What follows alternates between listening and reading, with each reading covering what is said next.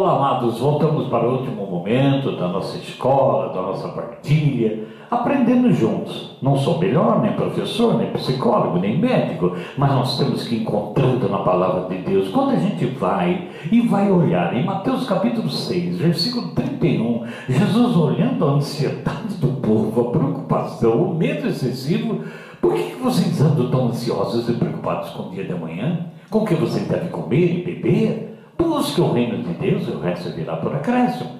Em outra narração de outro evangelista, o Senhor chega a dizer: Olha os pássaros, eles não, eles não semeiam, eles não colhem, eles não têm celeiro para guardar.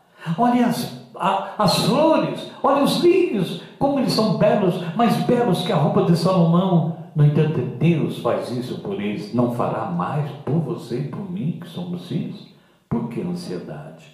Estamos trabalhando com ansiedade, chegamos ao último momento de uma reflexão em cima da palavra de Deus, mas também confronto com nossos sintomas, é? para que nós encontremos aquilo que verdadeiramente nós precisamos fazer com a nossa própria vida. Falamos de vários sintomas que você deve observar, recorrer às outras aulas, mas ainda queria falar um último problema que pode gerar uma doença física, que é o sistema afetado da nossa vida por estresse e ansiedade. É o gastrointestinal, problemas do estômago, dores, má digestão que nós temos que observar, mal-estar no abdômen constantemente, às vezes nem comeu tanto, às vezes da diarreia, constante azias, são sinais que podem causar incômodo na nossa vida gerada pela ansiedade excessiva ou então um transtorno de ansiedade. A ansiedade gera o estresse, um estresse agudo que pode alterar as funções do meu organismo e do seu organismo, principalmente do aparelho digestivo.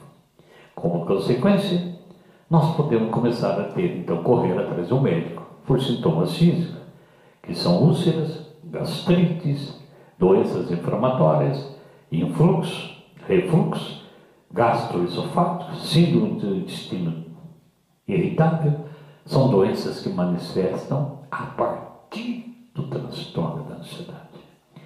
Querida e querida, Mateus capítulo 6, versículo 27. Mateus 6, 27. Quem de vós, Papa, padres, bispos, leigos, pobres, ricos, não importa.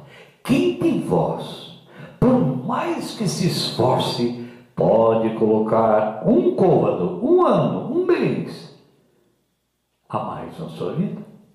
Provérbios já nos fala da preocupação, agora Jesus falando em Mateus.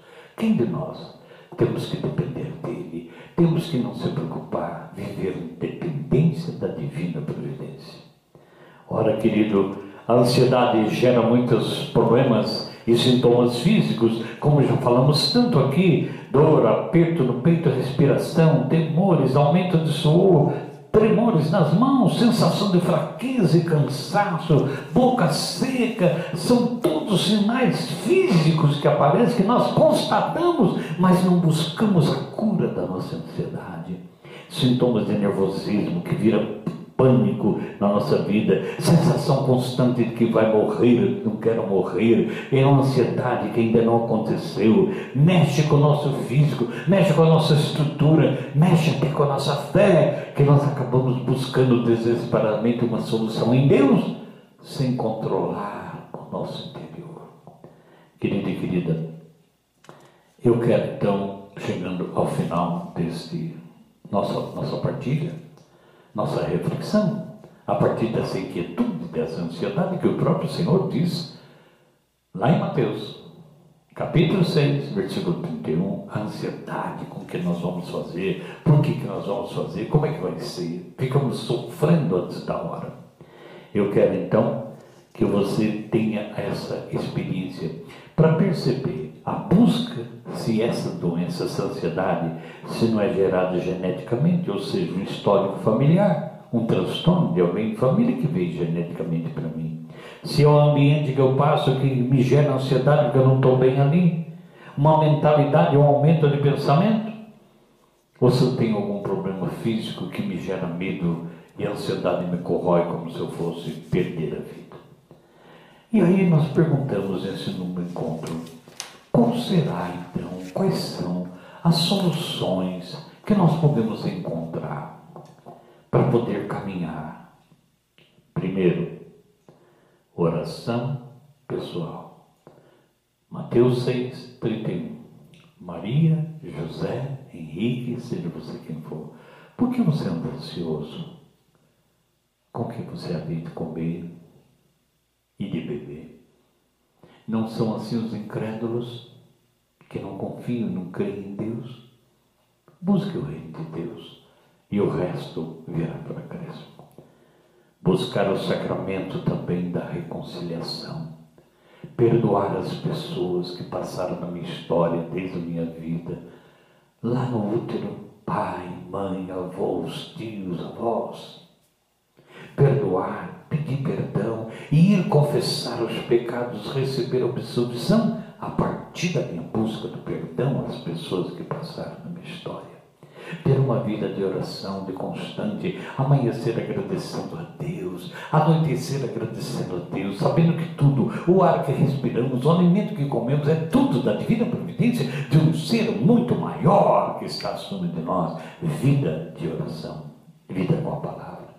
Controlar os pensamentos, lembrando aquele que nós cantamos, falando do Salmo 138, Senhor, sonda o meu coração, Conheça meus pensamentos, veja se eu ando na senda do mal, me conduz pelo caminho da eternidade. Faça de Salmo 138 a sua oração. O Senhor nos conhece sentado, deitado, dormindo, em pé. Ele é Senhor de tudo. Segundo ponto, primeiro, oração e sacramentos. Segundo ponto, vida sacramental. Reconcilia com Deus vida reconciliada consigo mesmo, se perdoe por tudo que você fez, perdoe as pessoas e peça perdão a Deus. Faça uma comunhão eucarística, engula Deus, deixa Deus penetrar o seu coração, sua vida, sua carne, acalmando o seu coração a cada dia. Se for um transtorno que te faz sofrer muito, procure uma ajuda da psicoterapia, um psicólogo cristão que vai poder te ajudar, vai poder te orientar, ajudar-nos. Ele não soluciona, mas nos ajuda a encontrar o fio da onde está o começo dessa história. Precisamos fazer isso. Quarto ponto. Ah, gente, como nós somos aí parados praticar esportes, correr, brincar, pular corda, sabe? Voltar à infância, sabe? Mexer com o nosso corpo para soltar uma adrenalina mais alegre e não perniciosa na nossa vida. Por último, quando você ficar, meu Deus, o que, que eu vou fazer? O que, que eu vou fazer? Para! Para!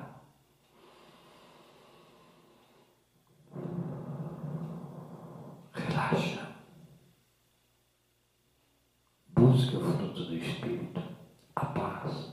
Respire pelo nariz, expire e solta pela boca devagar, máximo três vezes. Isso não é controle mental.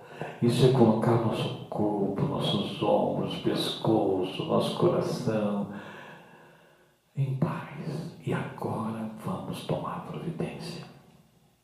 Coloca uma música uma música bem suave, cristã, orquestrada, instrumental, para te ajudar a meditar um pouco nas coisas de Deus e na sua própria uma alimentação.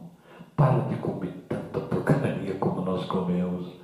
Não permita que, o, o, além da ansiedade, também o mal alimentação, a má alimentação venha provocar em nós maior ansiedade com o nosso corpo. Daí engordamos, ficamos ansiosos, que vamos morrer disso, morrer daquilo. Ter uma vida saudável, amados. Eu lhe digo em nome do Senhor, você pode ser feliz. Você pode ser feliz. Eu estou encontrando isso. Estou a caminho realmente disso. Faltam algumas coisas, mas como dá aquele medo de falar em público, aquela ansiedade com os problemas financeiros, com todas as coisas que nos acontecem, no Senhor eu busco a solução. O medo diminui o poder, não gera ansiedade, a ansiedade não gera doenças. E com o fruto do Espírito, que é paz, benevolência, haverei de encontrar solução para tudo. Meu querido e minha querida, não se aflijam, diz o Senhor. Não fiquem ansiosos, nem digam o que vamos comer, o que vamos beber, o que vamos vestir se a situação continuar assim. Não são os pagãos, os que não creem em Deus, que se preocupam com isso. Busque o reino de Deus em primeiro lugar, reino de paz. O fruto do Espírito que nos é derramado, porque o amor de Deus foi derramado no meu e no seu coração, pelo Espírito Santo que nos foi dado. Amém. Daí continuamos. Quando buscamos o reino de Deus, o resto virá por acréscimo. Não você preocupe com nada, pois o dia de amanhã já terá sua própria preocupação. A cada dia basta o seu cuidado. Mateus 6, 31 a 34. Peçamos então ao Espírito Santo que desça sobre nós, acalmando o nosso coração na paz que vem do coração de Jesus e do Pai.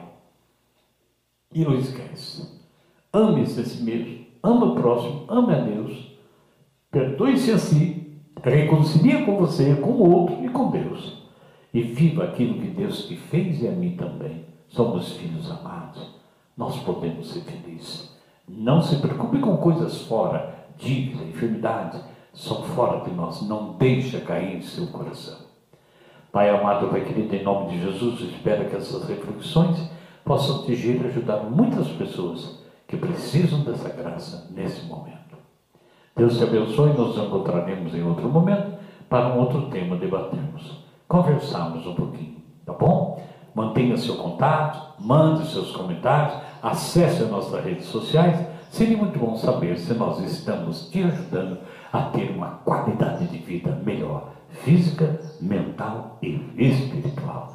Que Deus te abençoe e te guarde e que Nossa Senhora nos proteja de toda investida dos maus pensamentos. Em nome do Pai, do Filho e do Espírito Santo. Amém.